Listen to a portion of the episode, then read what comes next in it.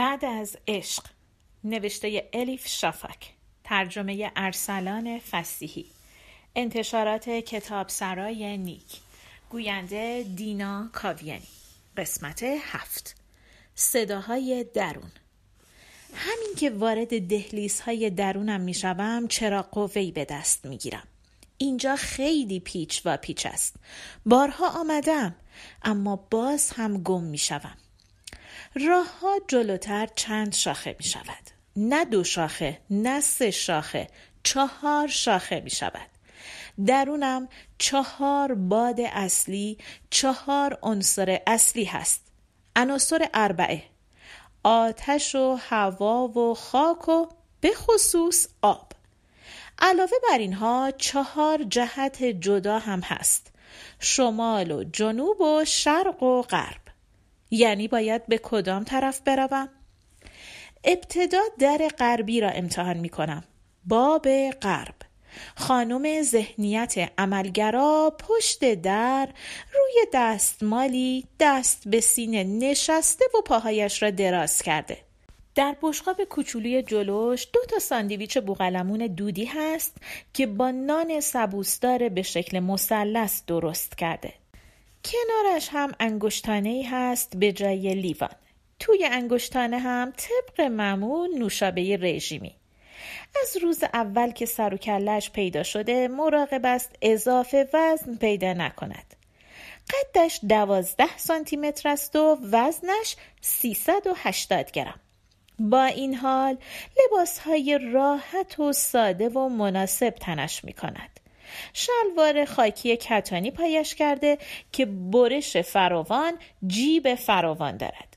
بلوزی ظریف و لخت هم رویش انداخته. گردنبندی هم به گردنش است.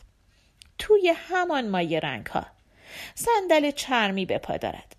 موهای زردش را چنان کوتاه کرده که حتی شانه هم نمی‌خواهد. از سشوار کشیدن و فر کردن و این جور چیزها خوشش نمیآید. آبی به سرش میریزد و میآید بیرون. حتی سرش را خشک هم نمی کند. استاد حل کردن مسئله هایی است که برایش پیش می آید. راحت ترین و عملی ترین راه ها را پیدا می کند. خانم ذهنیت عملگرا؟ خانم ذهنیت عملگرا چیزی که خانم عدالت آقا اغلو ازم پرسیده پاک گیجم کرده. به نظر تو چی باید بگم؟ چی کار باید بکنم؟ لبخندی ملیح می‌زند و می‌گوید نگران نباش عینک دست استخوانی قرمزش را روی بینیش جابجا جا می کند و با حرکتی ظریف دهانش را با دستمال کاغذی پاک می کند. به نظر من بچه زاییدن مسئله ای نیست که بخواهی اونقدر بزرگش کنی. خیلی راحت از پسش برمیایی. اولا هفته و روز و ساعتات رو بین نویسندگی و وظایف مادری تقسیم می‌کنی. از لحاظ بهرهوری تته پته کنن می‌گویم. یعنی چطور؟ الان بهت میگم. می‌تونی روزها چند ساعت مشخص به بچه رسیدگی کنی و چند ساعت مشخص رمان بنویسی و یه جور نظم و انضباط به کارت بدی. مثلا از صبح تا ظهر به بچه می‌رسی و بعد از ظهر تا شب می‌نویسی. یه قاشق سرلاک می‌ذاری دهن بچه یه سطر می‌نویسی. یه پوشک عوض می‌کنی عوضش یه پاراگراف رو تموم می‌کنی. اون وقت موقعی که من دارم اون پاراگراف رو می‌نویسم کی به بچه می‌رسه؟ در دوران جهانی شدن هر مسئله ای راه حل پراتیک داره. پرستارهای فیلیپینی و ازبک و مولداویایی شهر قشنگمون رو فتح کردن. فیلیپینی ها این مزیت رو دارن که علاوه بر نگهداری از بچه بهش انگلیسی هم یاد میدن. مولداویایی ها خیلی خرکارن. حسن ازبک ها همینه که پلو ازبکی میپزن. کشو رو باز می‌کند و سیاهی بلند بالا بیرون می‌کشد. کنج کاوانه منتظرم. ببین عزیزم واسه یه لیست جور کردم از شماره تلفن های ضروری. توش از شماره تلفن پرستار و دایه و مهد کودک بگیر تا شماره تلفن دکتر اطفال هست. به جز اینها برای اینکه کتابات رو راحت تر بنویسی منشی یا وردست لازم داری؟ اگه بتونی یه وردست با استعداد پیدا کنی می‌تونه مطالعه ها و تحقیقات مربوط به رمان رو انجام بده و اطلاعات جمع بکنه. حتی می‌تونیم یه وردست دوم هم بگیریم تا کار تصیح رو انجام بده. اون وقت تو هم می‌تونی بشینی و با خیال راحت به نوشتنت برسی. اگه لازم شد تو صداتو ضبط می‌کنی و یکی هم حرفاتو روی کاغذ میاره و تایپ می‌کنه. اینجوری انگشتات هم خسته نمیشه. یه منشی پیدا می‌کنی که با ده تا انگشت تایپ بکنه. با این نیروهای کمکی دیگه مسئله اونقدرها هم که گمان می‌کردی سخت نمیشه. می‌تونیم به شکلی کاملا عملگرا حلش کنیم. می‌گویم زده به سرت. من همچی کاری نمی‌تونم بکنم. تازه پول این همه وردست و منشی و لله رو از کجا بیارم؟ میپراند. نخور و نپوش نیروی کمکی بگیر واسه خودت. می‌گویم انگار متوجه نمیشی. اینطوری که رمان نمی نویسن تازه وردست گرفتن و دیگران رو به کار کشیدن و چه می‌دونم صدا رو ضبط کردن و بعد به دیگران دادن واسه تایپ کردن با عقاید من در مورد انسانها کاملا در تضاده. خانم ذهنیت عملگرا یک دفعه با لحن بریده بریده ربات مانند می‌زند توی ذوقم. بی منطق منفی بی معنی. ابروهایش را در هم می‌کشد. این ویرجینیا ولف هست که کشت مردشی. فکر می‌کنی اون واسه خودش فقط یه اتاق داشته؟ نه جونم. زنه واسه خودش هم خدمتکار داشته هم آشپز و باغبون و کلی خدم و حشم.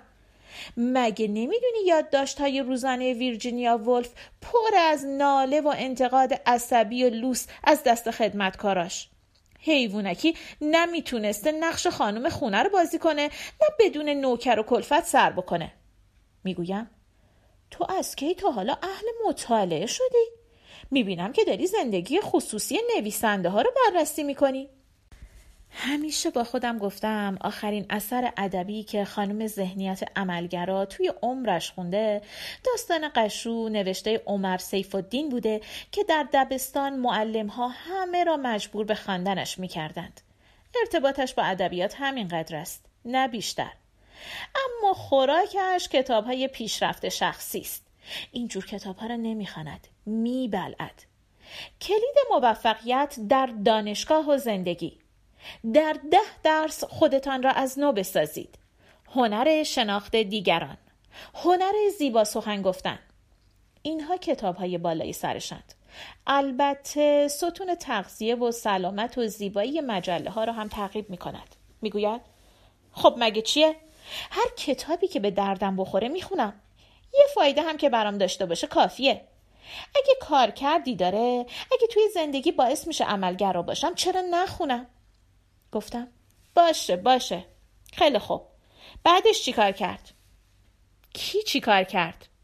ویرجینیا ولف آها اون راستشو بخوای همینجور نقش بازی کرد. خدمتکار داشت اما وانمود می‌کرد نداره.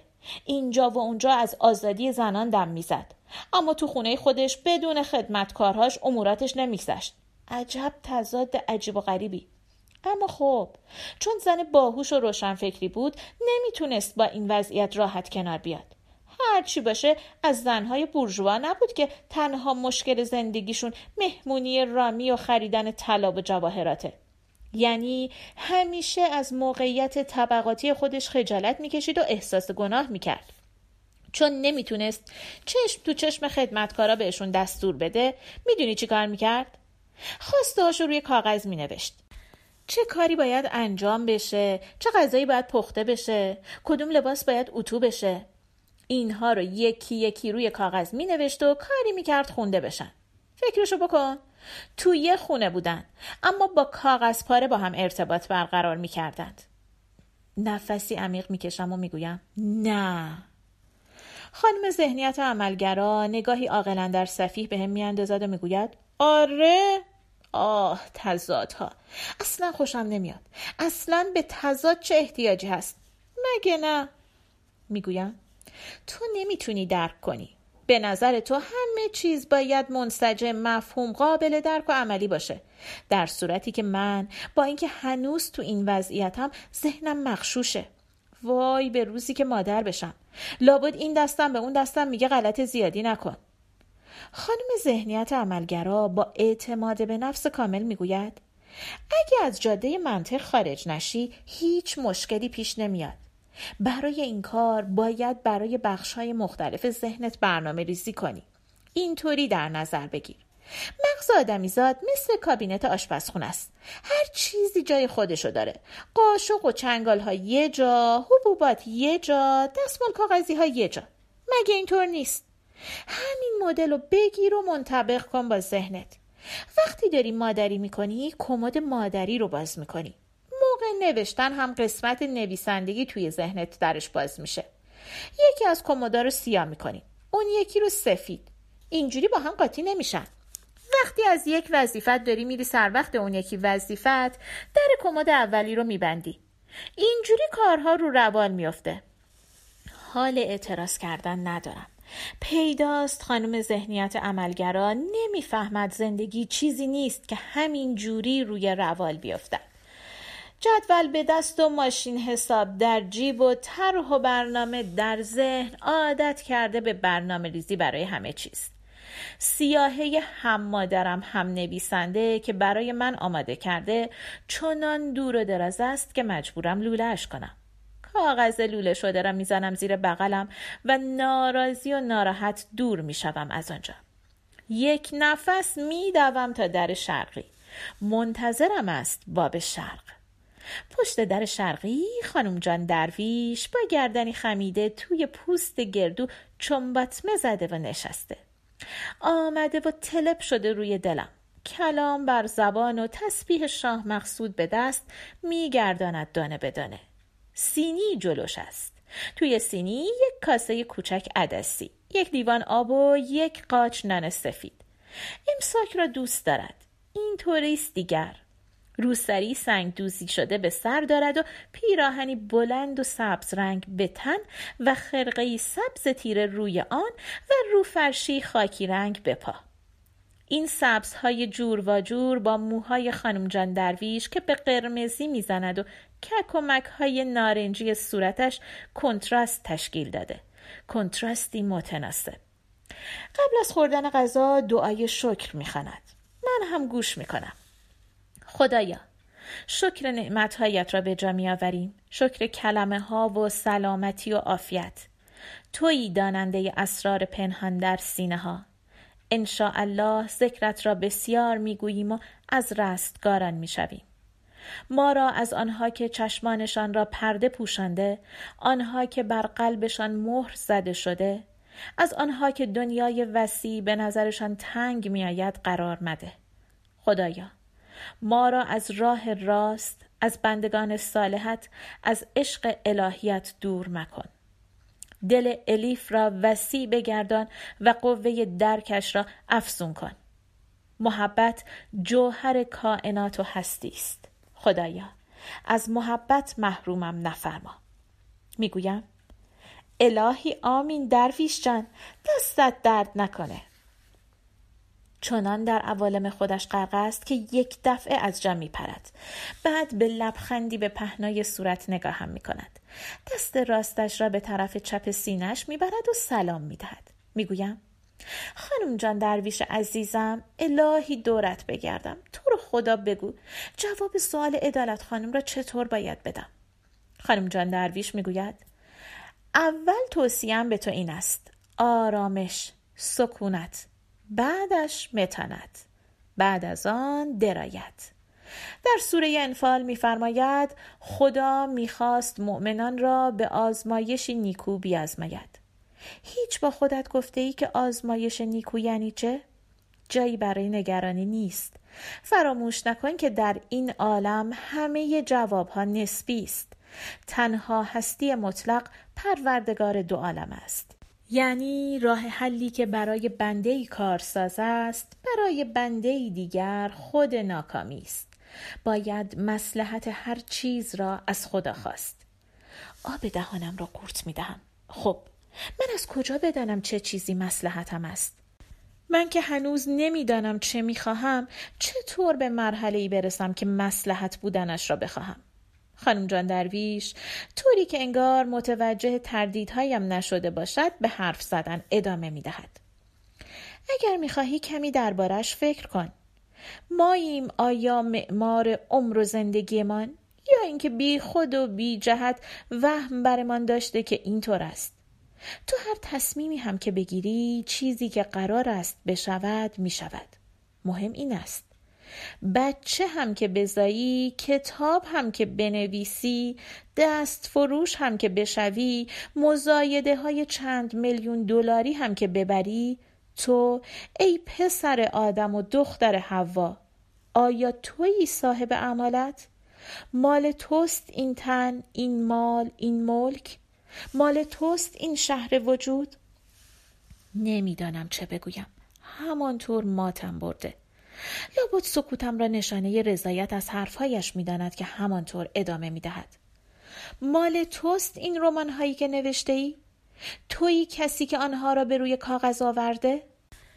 دست روی نقطه حساسم گذاشته. طاقت نمی آورم میپرم وسط حرفهایش. مغرورانه می‌گویم. یعنی چی درویش خانوم؟ چه می‌گویی؟